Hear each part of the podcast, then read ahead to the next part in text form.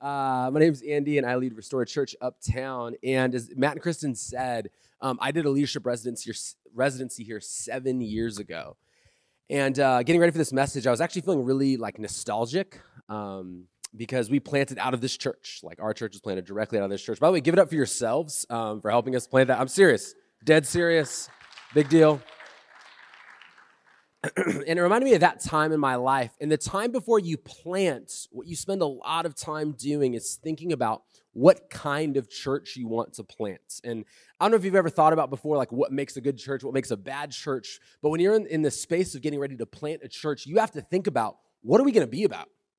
What are we going to do? Like we have the Bible, but how are we going to express it? Like what do we want to see happen? Like what do we believe about communion? What are we going to do it? How are we going to do it? What do we believe about baptism? How are we going to do it? Um, and I don't know if you've ever thought before, you know, like what makes a good church? Is the music? Is it the preaching? Is it the building, the kids' ministry? Like, what is it? And our team was scouring the New Testament to see what a healthy church looks like. Um, and when you're planting, you really want to know what, what, type of church you're desiring to plant because you're asking people to like move and, and join your launch team, right? Um, and you're asking people for money, like a lot of money, more money than I'm comfortable asking for. And typically, when the kind of people that write big checks to church planters don't like to hear, uh, what kind of church is it going to be? And you're like, a good one. It's going to be so good, man. Um, I'm going to be leading it, so already great start. Um, no, they, they, want some detail. And so um, they, they want to, hey, this is what a successful church in our eyes would look like. Here's what we want to be. And so I met with, I had a meeting like that with a, a pastor of a very large church here in Southern California. It was a fundraising meeting. And he looked me in the eyes and he said, Andy, what kind of church do you want Restored Church Uptown to be?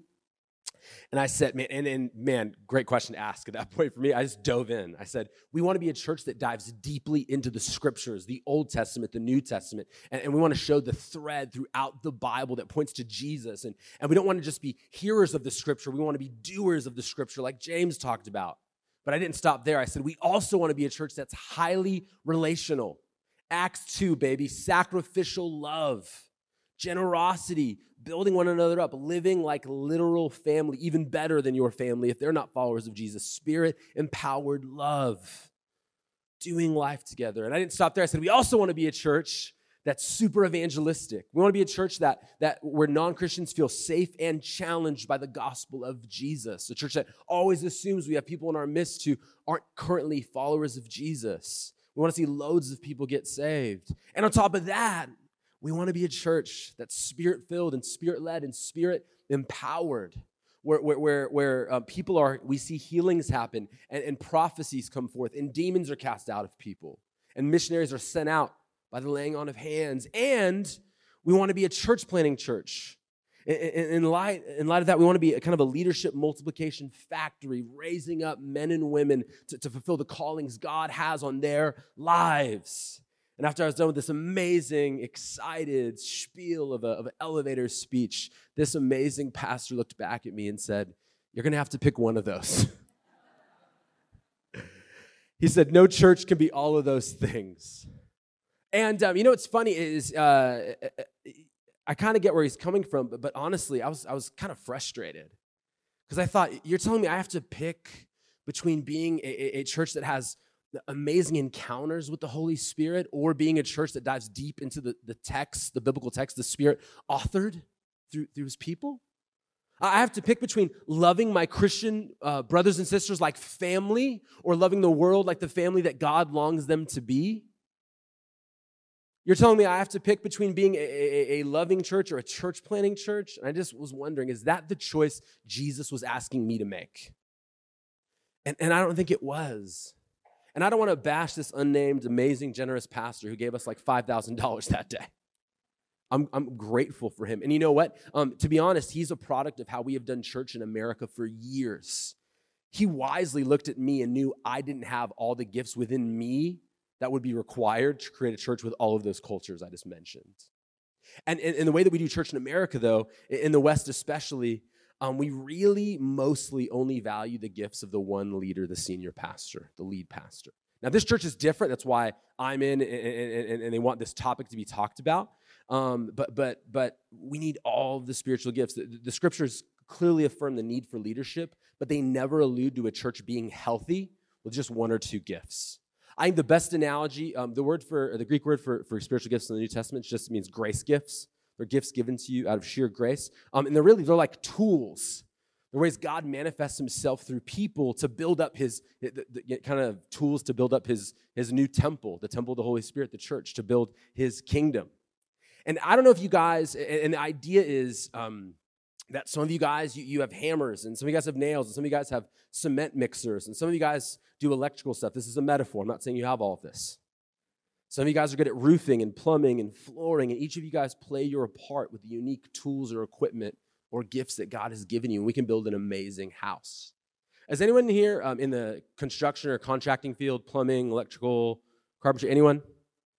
Okay, no, okay, no one maybe. But um, there was a lot last service. I guess they get up. They're used to getting up early to hit the job site, so just in fact, just through on Sunday.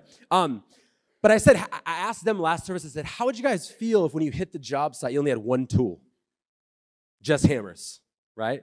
And, here's the thing it, when all you have is a hammer, right, everything is a nail.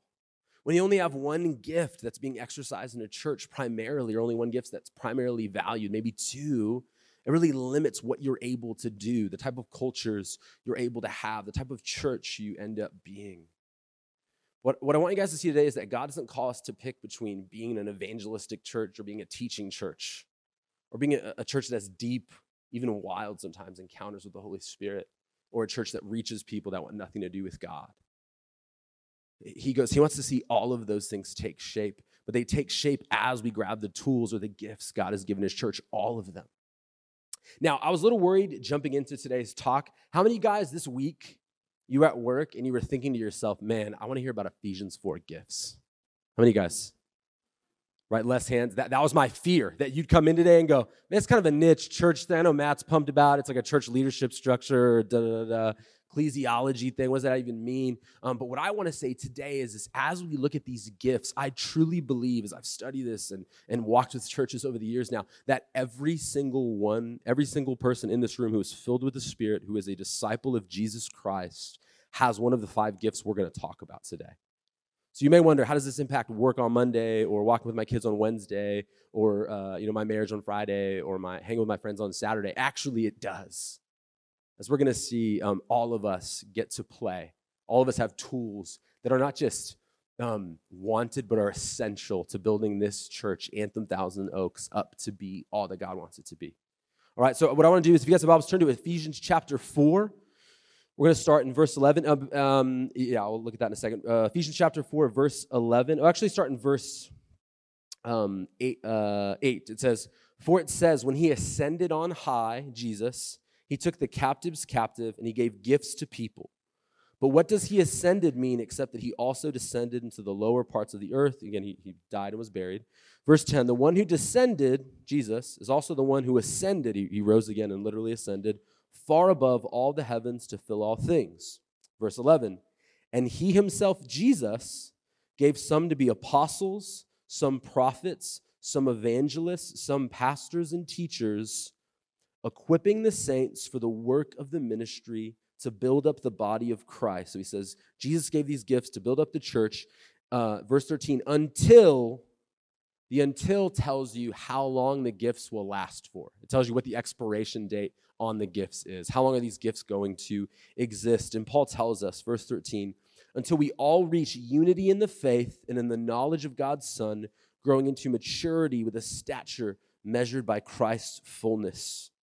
Then we will no longer be little children tossed by the waves and blown around by every wind of teaching, by human cunning, with cleverness and the techniques of deceit but speaking the truth in love, let us grow in every way into Him who is the head Christ. From Him, the whole body, fitted and knit together by every supporting ligament, promotes the growth of the body for building up itself in love by the proper working of each individual part. I love the vision of this picture, if you can just picture it for a second with, with, with your minds. This is a church that is gifted, that is equipped, that's building itself up, and it looks more and more like Jesus.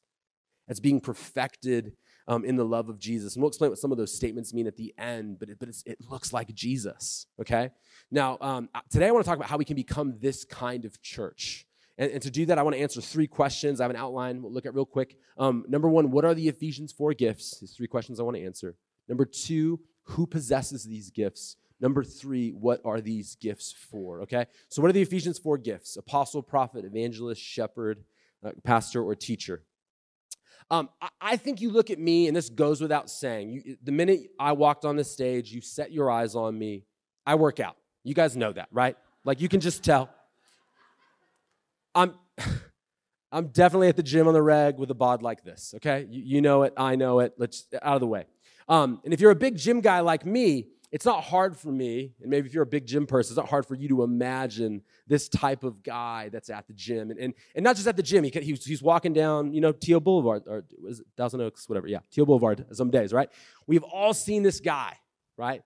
He's got amazing abs, and he's got a shirt off. You're looking, you shouldn't be, you look real quick, you're like, oh man, he's got huge biceps. He's got the pecs of an ox, right? The shoulders of an elephant, huge biceps, and the legs of an 11 year old girl. It's a real don't skip leg day situation. Some churches skip leg day, they just work the guns or the guns and the abs, whatever. They, right, they just, and, and from, from a certain angle on some days, they can look like a mature, built out body, a built out church. But what I want to say is that we need all five of these kind of core muscle areas that I'm going to talk about today that these gifts represent. And, and so to keep this brief, I'm going to, I'm going to take a look at uh, the different gifts. I'm going to describe them real quick. Uh, what are the gifts? Uh, I'm going to describe them. I'm going to say what's positive about them, what, what's kind of their shadow side, the negative side of them, what churches led by this type of gift look like, um, and then kind of name some, some people that you guys may know who may have these gifts. Okay, so the first one is apostolic. Okay, and, and this gift keeps the church focused on mission. Um, the, the, Greek word for uh, apostles, apostolos, it just means sent one. Um, as I say apostles today, you might be thinking, isn't this how cults start? Not necessarily, okay? Uh, real quick, I want to say what an apostle isn't. An apostle, an apostolic leader, is not someone who writes Bible necessarily. Because the majority of the apostles in the New Testament did not write Bible, four of them did. Um, and the guy who wrote more Bible than anyone in the New Testament was a guy named Luke, who was not an apostle. Okay? So some people think, oh, apostle, you're going to be writing Bible. No. No one's writing Bible anymore. Okay, that's done. Um, also, to put you at ease, a uh, word that might be helpful the English word missionary is uh, from the Latin word uh, missionis, which is a Latin translation for the Greek word apostolos. Okay, so just think sent one, someone who goes to start new gospel work in places it does not exist and goes to strengthen those works over time. That's kind of the entrepreneurial gift of the kingdom. Um, churches led primarily by apostles will tend to have really strong leadership development cultures. Uh, we just sent a friend of mine, a guy named Kyle, to Northern Africa, him and his wife, and um, he saw a guy within the last six months saved, speaking a dialect of Arabic. He's learning. That's very hard to learn. It's very niche. And already in six months, he's seen a guy saved. That guy now leads a Bible study for two shepherds in this North African country. So there's three shepherds learning about the shepherd. It's amazing. Um, but uh, but right away, Kyle's like, "Hey, you're saved. Let's go. You're lead, let's let's get a church started, okay?" Um, and, and, so they have that gift. Um, they love getting new churches started, strengthening churches. Um, some well-known apostolic leaders. Um, I would say Matt Larson uh, kind of fits this bill. He loves starting new churches uh, in Ventura County. Got guys like Britt Merrick uh, nationally, guys like Jeff Vanderstelt, Tim Keller. Uh, in the 80s, a guy named uh, John Wimber. Way back in the day, St. Patrick in Ireland. Um, there's a woman named Jackie Pullinger who was an apostle to Hong Kong. If you read her story, it's an amazing story of how she brought the gospel to a very tough space and place um, and really laid down her life for that. Um, Chris Venon, guy uh, Matt mentioned earlier, I think falls into this. Um, I once heard a story that has not been verified by Chris himself, but has been corroborated by several people behind his back. That, which is always a great way to start a story. That when NASA announced that they were thinking about colonizing uh, Mars, that Chris, with a straight face, addressed a room of guys and said, "Who's going to plant our first church in Mars?" And was serious.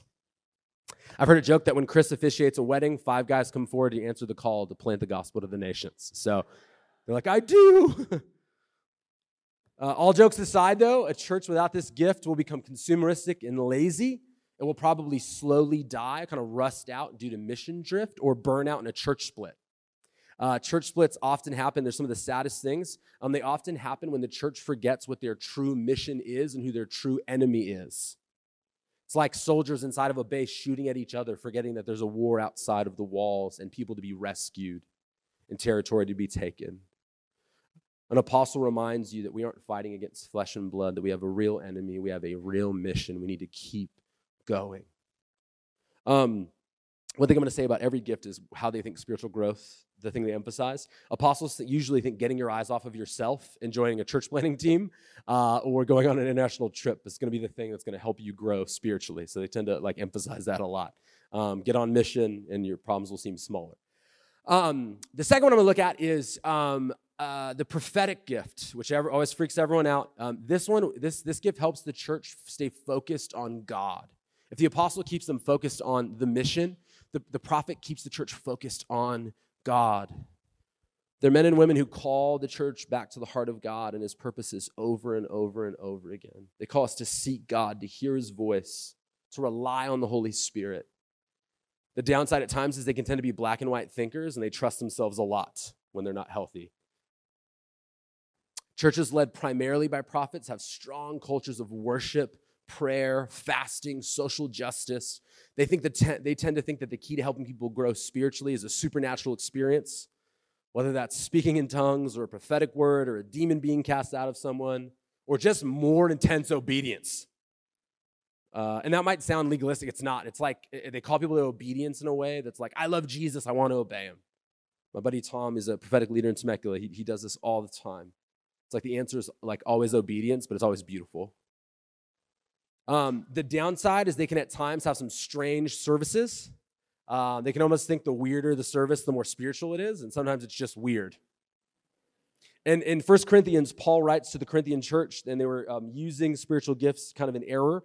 And, uh, and they were all, they would get in a room and they would all speak in tongues at the same time, is what we can ascertain from the letter. And he says, if you all speak in tongues at the same time and there is no interpreter, if a non believer walks in the room, they're going to say you're out of your mind. And church, the unhealthy prophetic churches still do this, and non believers still think they're out of their minds. Uh, all jokes aside, though, a church without this gift will be a boring, it will be lax in their obedience, it will often feel directionless, and Christianity will often feel more like a religion than a dynamic relationship with the Savior. There's that like kind of cheesy phrase that's true. Christianity is a relationship, not a religion. When prophets are in the room, it feels like a relationship. But relationships are messier than religions. Anyone who's been married for more than 10 seconds, anyone who's had a kid ever, relationships have they're, they're, dynamic they're not static and prophets can bring that but they also bring a real beautiful relational peace. Um, that being said they have amazing cultures of prayer worship. Uh, they tend to see more healings and prophetic words because they actually attempt to deliver prophetic words and they actually attempt to pray to heal people and they so it happens more. Um, contemporary versions of prophets I, I think francis chan jim cymbala matt chandler those types of, of leaders tend to be very prophetic um, the third uh, type of a leader, or third gift, is the evangelistic gift. And this gift helps the church focus on those outside of the church who don't yet know Jesus or follow Jesus. Um, evangelists just love being with people who aren't Christians yet. Often, they gauge how a church gathering is going or a church uh, run event is going by thinking to themselves, how would my non believing friend feel here? That's the whole thing. Like, oh, that guy's so weird. He's going to preach. The guy from San Diego oh, it's going to get, you know, whatever. I have a friend um, named Bianca. She's amazing. She had a housewarming party two weeks ago. A bunch of us from our church were there. And she was talking to two guys about, in a non shady, weird way, just two dudes about Jesus, absolute truth, and how you can know if what you're building your life on is real. And one of them was like tearing up, and he just opened his beer.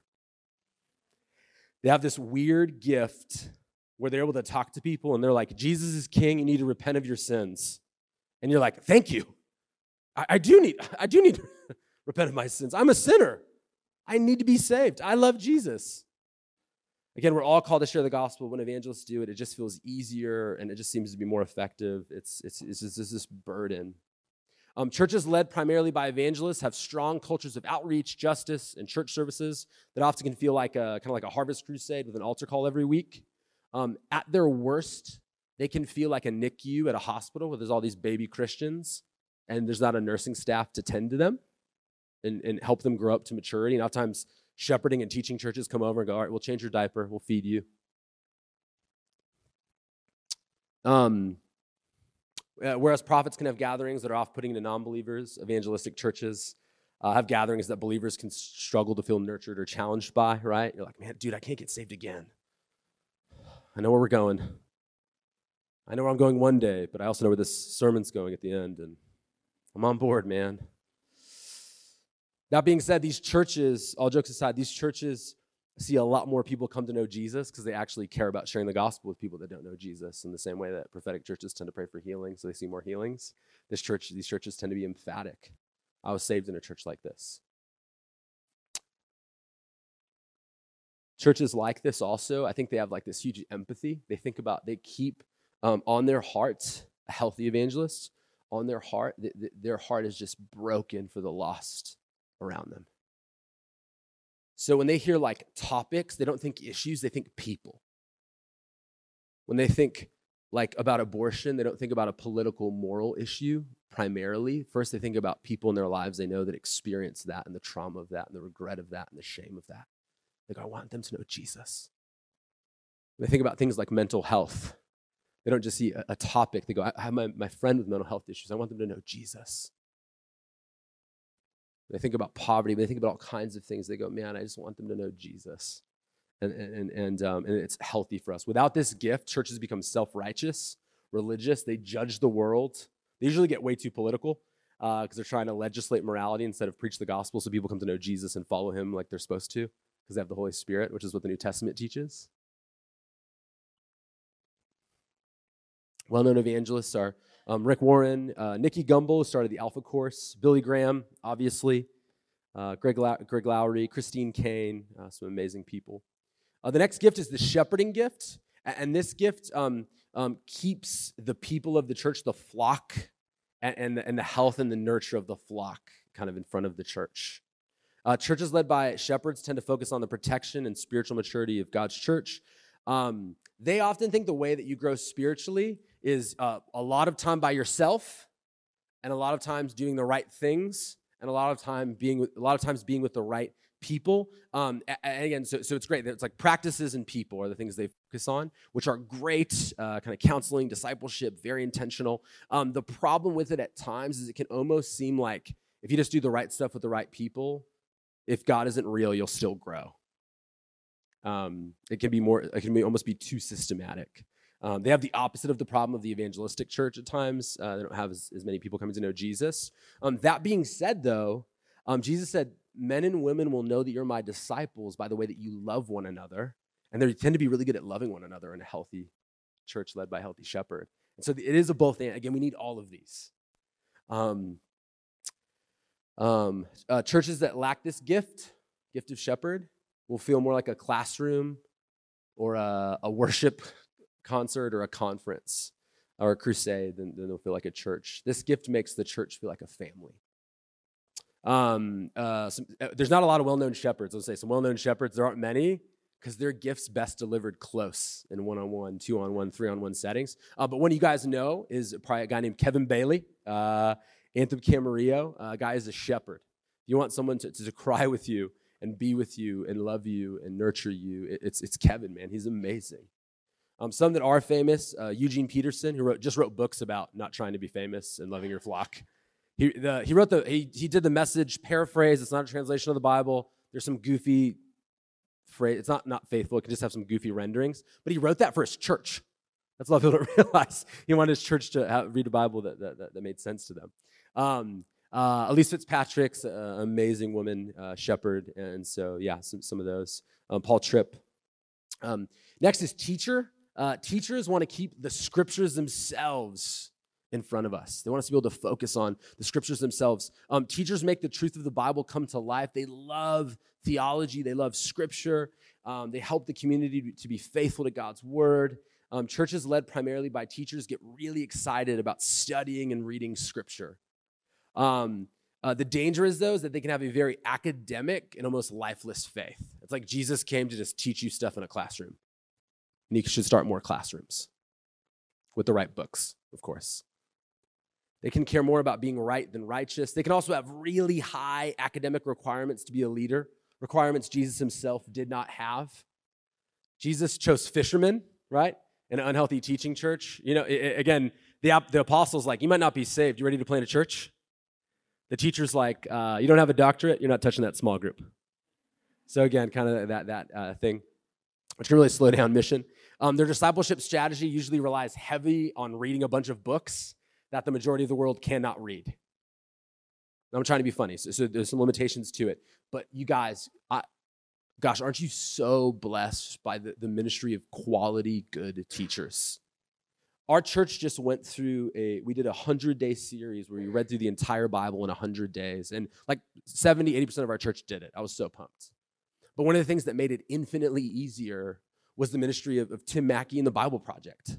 That these guys, if again, bad teachers go, I want you to come to me. Good teachers go, I want to equip you to know how to read the Bible yourself, which is what their ministry is all about. Um, so grateful for people. Um, uh, Beth Moore, Jen Wilkin, um, two very different Johns, John Mark Comer and John Piper. Um, people like Andrew Wilson, Preston Sprinkle used to be in this church, Dallas Willard, D.A. Carson. This gift is vital. Churches that lack this gift will struggle often with bad theology, messages from the culture, or bad messages that infiltrate the church. Um, you'll, you'll, be, you'll be prone to some really, and again, people live out of what they believe. And so you'll end up with some very unhealthy disciples if they don't know the truth. Because what you believe impacts how you live. What you believe impacts what you feel, and what you feel impacts how you live. So, so that's what these gifts are. And again, now you might be thinking, oh, it's kind of theoretical, Andy. That's cool. Like you just mentioned some, some leader people. Uh, that's not really me. Uh, I want to go into number two now, which is who has these gifts, okay? As I was working through these five gifts, and these five types of churches, what I want you to know is that Jesus wants all five of these gifts impacting every church so that every church can, can show off who he really is. Jesus was the great sent one, the apostle of God. He left heaven for earth. That's a missions trip. He was the ultimate prophet who revealed not only God's heart to us, but God himself. He said, If you've seen me, you've seen the Father. He often said, Come to me. Jesus was the ultimate evangelist. The good news was literally about him. Jesus was the good shepherd who laid down his life for the sheep. Jesus was the ultimate teacher of truth. He is truth. For the church to reveal Jesus to the world, we need to make space for all five of these gifts. And that's what this message is about today. Will, will you receive from, from other gifts that maybe are different from you, that challenge you, that might even make you uncomfortable? The apostle always wants to send people out a little earlier than you'd like. The prophet always wants to do stuff that makes you feel uncomfortable and, and you just don't know, that require faith. The evangelist is just always just getting out there and, and you're worried, man, we're, we're, we're rubbing elbows with people who don't share our faith and our values. Is that, where's that going to go? My family, you're nervous. The teacher can, you know, oh man, we're reading another book. I don't like reading, whatever it is, the, the different gifts you need. The shepherd wants to talk about your emotions and your idols and what you're living for. But you need all of these. Will you make space to receive from them? And again, your leadership team's a humble one. Matt is a humble lead pastor. They don't think they have all the gifts inside this church already. And so they, they've made space to, to, to receive um, gifts in from the outside. Apostolic voices like Chris Venond or Rob Hutton, prophetic voices like Nick Hardy, evangelistic voices like Brad Sarian, teaching voices like Bert Alcorn, shepherding voices like Kevin Bailey, but they don't just want to invite outside gifts into this local church, they also want you, Anthem Church, to step into these gifts. I pray one day you don't need a lot of people to come visit and do it because it's all here. You're sending out these gifts because there's so many of them in this space and place.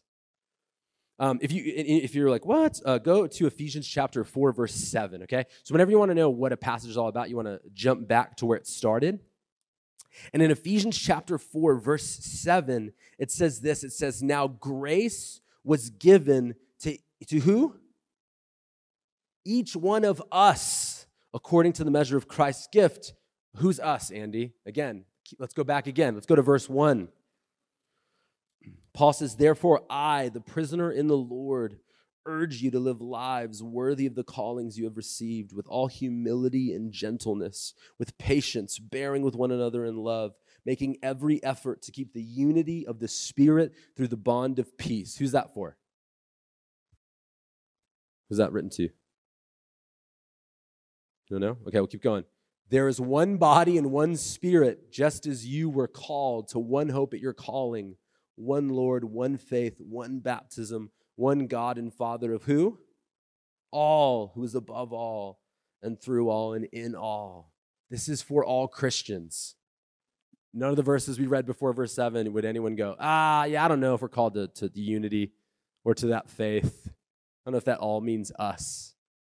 I believe everyone in this room has one of these five gifts. Now, you might, oh my, you're saying apostles are in this room?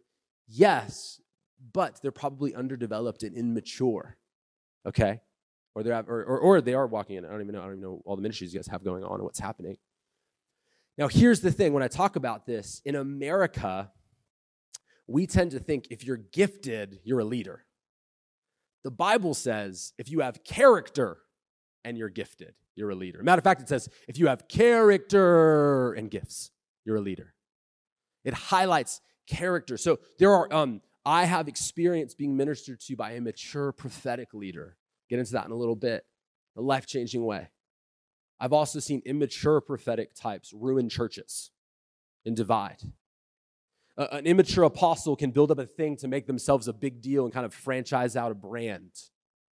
A mature apostle lifts young men and women up and sends them off into their calling, whether he gets credit or not. Then they go to the nations to fulfill God's calling on their life. That's their joy.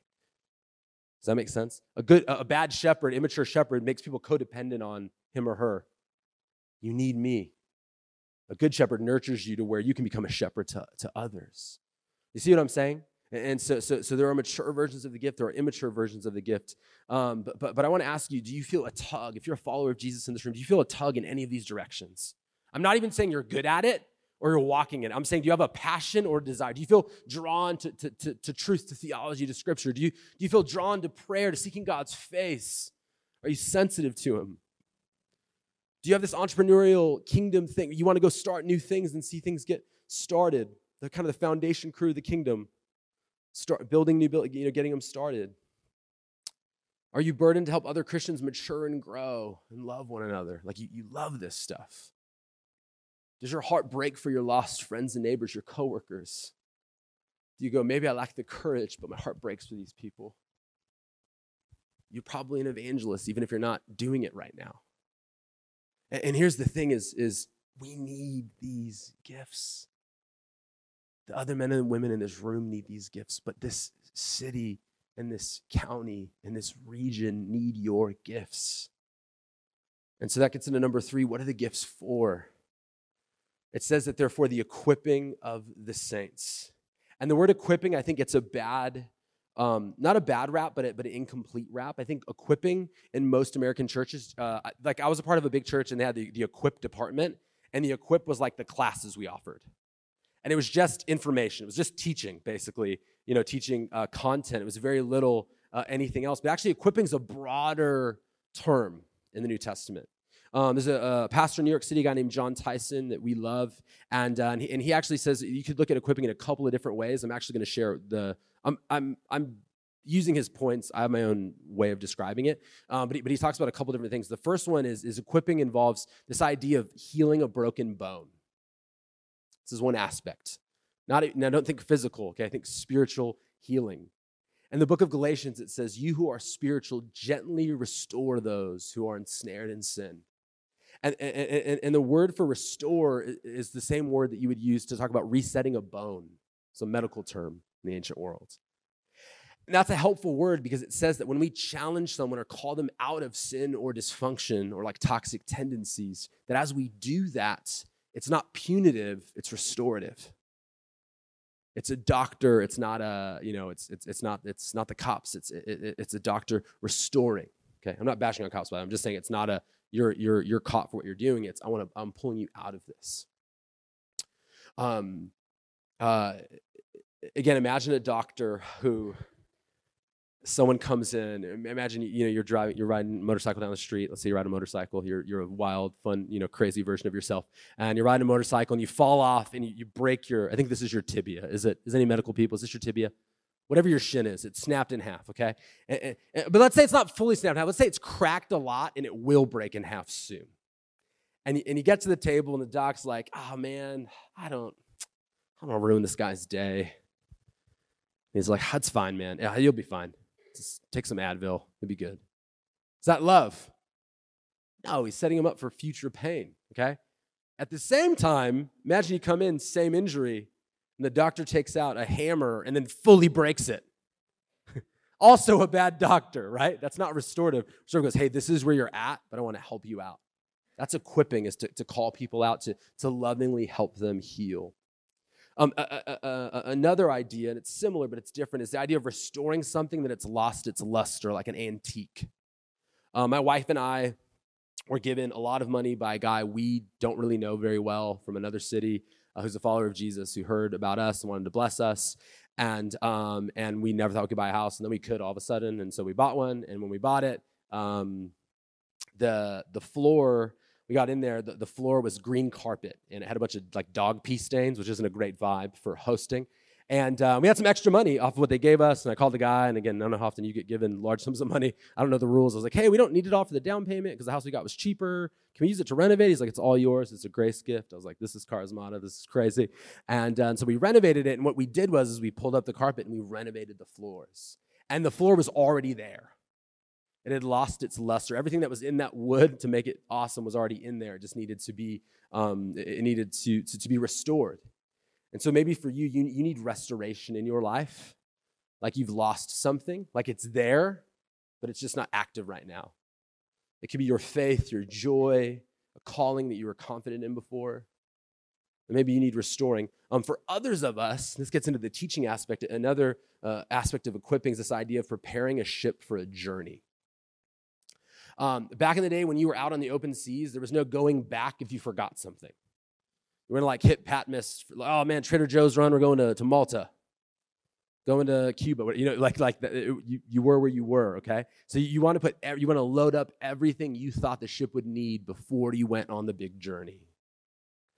And um, and so this looks like uh, teaching and training people, preparing them for the journey that's ahead of them in their life. Okay. And th- this can be information in Bible knowledge, but it can be all kinds of stuff. Um, another, uh, another aspect of equipping is, is another picture is this idea of preparing a soldier for battle. Um, I, uh, it's the idea of preparing someone for the, the battles they're going to face in their life. Um, I am starting sex ed with my son this week, which is never something I thought I'd say. And, uh, and so we've got this manual, and it's, it's got all the great diagrams and the funky pictures. And, uh, and so we're going to talk about that stuff. And then we're going to talk about, but then what we're also going to talk about, this is why I'm excited about it. I'm not just viewing it as an awkward convo, I'm looking at it as a chance to disciple him and a chance to talk to him about stewarding his sexuality so that it's a blessing to him and to you know his wife one day or if he if he ever gets married um, but, but but but but teaching him how to uh, prepare for a battle now we know that that um, there's, very, there's a huge difference between theory and practice, between the classroom and the battlefields. Uh, the great theologian Mike Tyson said, Everyone has a plan until they get punched in the face. And that's true in our Christian life. We can go, oh man, if I just read this discipleship manual, I'm sorted. And, and life's more complicated than that. So we want to prepare people um, for, for warfare, for what they're walking into. So some of you guys in this room, you need healing. Some of you need restoration. Some of you guys need preparation or training. But what I want to say is, all of you are called to equip each other. All of you guys are called to restoration, to, to preparation. And so, how do we minister to each other? And again, and I'll just share in the last like two months how people have ministered and equipped me. Okay? Equipping is not just teaching you facts in a classroom. That can be a part of it, but that's not the totality of it, okay? It looks like normal, everyday, Jesus y stuff that he did when he walked on this earth and ministered in the power of the Spirit. I'll give you a couple of examples. Um, is Greg Lennox here? Oh, there's Greg. Greg was at our church last week, and I was preaching on the Father Heart of God, and his daughter was in San Diego. That's why he was there. He's not cheating on you guys or anything. Um, but uh, but he was visiting and being a great dad because he's a good dad. I said, man, I'm preaching on the Father Heart of God. Greg, would you pray for people? And I actually at the end of my message was like, I want prayer. And so I went over and, and he, he prayed for me. And it was a simple prayer about how God has loved me since I was a child. And that he's a father to me. And, and it, it did something in me. Um, last night, we had a friend of ours' birthday party, and, um, and people got into a half circle and they affirmed her. And they just said, This is what I love about you, girl. Is what I appreciate you. This is how I love the way God's created you. Here's how He's used you in my life. That's equipping, it's restoring. About um, two, three weeks ago, I was really struggling at the beginning of the year with this idea of vision and having a vision for the church. And this always happens to me when I feel like I have to link the teaching series exactly to the vision thing. And there's times where it works, like what you guys are doing. There's times where I'm like, I, am kind of forcing it. Some of these initiatives aren't fully ready yet um, and stuff. And so I was struggling. So I called my buddy Tom Logue, who's a prophetic leader at Restored Temecula. He leads Restored Temecula, but he's a prophetic guy. And I was talking to him, and he, he just brought back to mind this prophetic word that I actually remembered. And then I, I reached out to a guy who is an executive pastor at a church in Dubai, I know, about vision. And, and he said, and they both prayed over me the same thing. When we're not totally sure what to do, what has God already called you to do? Just do that. And he'll open up the new stuff that he'll clarify the stuff that he wants to change. And it was just so helpful. Like I felt such a burden lift. And then yesterday, Tom was in San Diego at a pastoral care training we were doing, and he was wrestling with some stuff personally in terms of just pacing and running really hard, being a good pastor, meeting with a lot of people, but getting really tired. So I was just giving him very practical counsel, preparing him to, you know, let's. I want to see you make a dude and, and, and not get too tired and burn out. And so we were talking, and and uh, and, and it was and it was great. And I was equipping him in a different, the same guy who equipped me. I'm equipping him. Um, yesterday tom was down for a training and uh, we had a training on pastoral care and counseling um, we have a weird thing at our church uh, we have 120 members and we have 12 people who are mfts or psychologists or within a year of licensure in either of those fields which is weird so I'm like, okay, God, what are you doing? Like, I think you might be wanting to do something. We felt for a while God wanted us to start like a counseling center uh, potentially. And so we have a gal on our staff team called, uh, her name's Ashley. She was saved in our church about seven, eight years ago. She is um, a clinical psychologist and she is um, started a, inside of our church a counseling pastoral care ministry. And she was doing a, a training for, for lay uh, counselors. She was equipping people to walk with people and some basic core stuff to just help people get a lot better at the front end and then talking through when to refer and just some, some really, really cool stuff. She did a three hour, very much a professional presentation. Uh, she had gone to Redeemer, Tim Keller's church. They have a counseling center in Manhattan, in New York. And she went to their training. And so she's giving all these practical tools and walking through some of that stuff and some stuff she's tweaked for our church. And it's amazing and it's helpful. And towards the end of the session, I just thought, you know, Ashley's stepping into a really rare, unique space and she just blessed us. I said, man, I would love to like pray for her, pray God's protection over her. I think she's doing a really pioneering work that could impact a whole region, could impact a whole family of churches, and even churches outside of our family of churches to provide competent, Christ-centered care. And so I'd love to like just pray over her. And this woman who had equipped us, we then prayed over her. And and and my buddy Herrick, who's the other pastor at Restored Temecula, he had a prophetic word. It was kind of nerdy, Star Wars oriented, and he had a picture of um, Ashley with a lightsaber and she was facing an enemy no one else wanted to face. And then I, I and I, at the exact same time, I had a picture of her in a gladiator arena with a sword, and she was facing down a lion no one else wanted to deal with.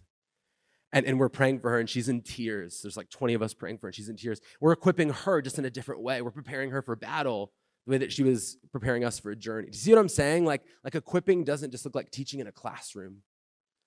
Last one I'll share is this: is um, I was in South Africa for the first time about seven years ago, and um, I, I, just was really self conscious about my preaching, and I was feeling really insecure as a young leader. We had just planted the church, and I was really worried. And and Meryl Venant, who's been referenced, you know, Chris's wife, she came over and she she prayed for me. She's one of the most gentle people in the world. And she prayed over me and she said, Andy, I have a, a picture of you as a kid, and you have kind of been a chameleon your whole life. Like you you keep almost like you're changing your clothes to fit in with whatever group of people you're kicking it with, which was totally my life. And she said, I feel like God is saying you're no longer a chameleon, that He's called you to be a lion. Chameleons always try to blend into where they're at. Lions go, I'm a lion, I'm here. Adjust to me. Lions don't walk around, you know, oh, man, what do the impalas think of my mane? Is it a good mane day? They, they kill, they sleep, they eat, they do the thing God designed them to do. And, and some people are blessed, I guess, and some people are, you know, but, but they do what they're called to do. Ministry is not complicated, but it leads to some beautiful stuff.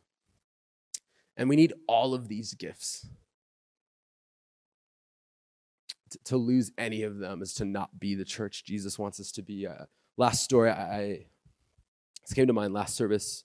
I was in a um, a country few years ago, a foreign country, and I was sitting with a couple and um, they had been heavily influenced by like prophetic ministry only.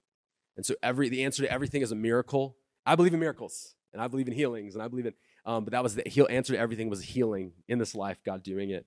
And they had a, um, a nine year old uh, who had uh, who had Down syndrome, beautiful little kid. And as we were talking to them, the, the overwhelming the conversation just coming back, their life they were really struggling, and they they couldn't like grieve it because they kept and they couldn't go. I love this amazing kid in front of me, and they couldn't go. This is hard for us to understand why why this happened. Um, they just said, we, God's God's going to heal him. It's going to be fine and they kept, it's already been prophesied. And, and I'm just, I was just watching them, and I remember just being so torn up, thinking like, I, he is going to be healed one day. And, and you know, it doesn't really matter. It's a beautiful kid right now that they're missing out on. They, they need a shepherd to come alongside them and cry with them and be with them and encourage them and help them see what's the, the beautiful person that's right in front of them. And they need a teacher at the appropriate time to help them see how God can be good in the midst of suffering. We need, we need all of these gifts. We, we're lesser for them. And, and, and if we have all of these gifts, it leads to something amazing. And we see it in verse 13. This is the last thing I'll say as we close. It says, We have these gifts until we all reach unity in the faith and in the knowledge of God's Son, growing into maturity with a stature measured by Christ's fullness. That's kind of a tongue twister of a phrase, but to break it down, Paul, Paul says that, that these gifts lead to a mature church. It's kind of the idea of like, I don't know if you guys remember as you would grow up as a kid on your birthday, maybe your parents would kind of use like a pencil and kind of draw where, where your height was on the wall. They own the house, I guess, um, or maybe use pencil pen. I don't know. And uh, right, and they measure everything to see where you're at. And, and Paul's saying he wants the church to be measured up against Jesus. Like if you measure it up against the love of Jesus, if you measure it up against the values Jesus had, the way he spent time and money and energy, how he lived, would we fit? Would it look like him? Then there's this idea of stature, and it can mean height, but it can also mean reputation or renown. Are we living up to the reputation of Jesus, this Anthem Church, Thousand Oaks? Jesus was known for certain things in the scripture for being a friend of sinners, for healing the sick, for preaching the gospel, for his obedience to the Father, for making disciples, for loving the outcasts of society, and ultimately for laying down his life on the cross. Radical love is what his life was characterized by. Do we live up to the reputation of Jesus? Are we known for radical love? Are you known for radical love in the Conejo Valley, in your families, in your workplaces? And then fullness. This morning on the way here, I poured coffee quickly at like 4:45 in the morning and I spilled it. It wasn't great. If you've ever like, you know, over filled something up to overflow, it's not always great, but to be filled to overflow with Jesus is a beautiful thing. It means you have something to pour into the cups of those around you. The reality of this Savior that we bring with us. And so, Anthem Church Thousand Oaks, I'll call the worship team up and, and, and Ryan. Um, I just want to say this that you are called, you are gifted, and you are needed. You are vital to this church being what it's meant to be. This church isn't meant to be a one, one trick pony. It's meant to be a holistic picture of Jesus in this world of health and of wholeness. As we close, I have three questions for you before we start the response time. One, do you know what your gift is, what your giftings are? Two, what do you need to do to mature in those giftings? It's not enough to be gifted. Are you, are you gifted? Are you growing in character? And three, will you open your heart to receive from these gifts? not just today, but in an ongoing way. Even if they rub you the wrong way and they're different, will you receive what they long to offer you? Ryan, take over.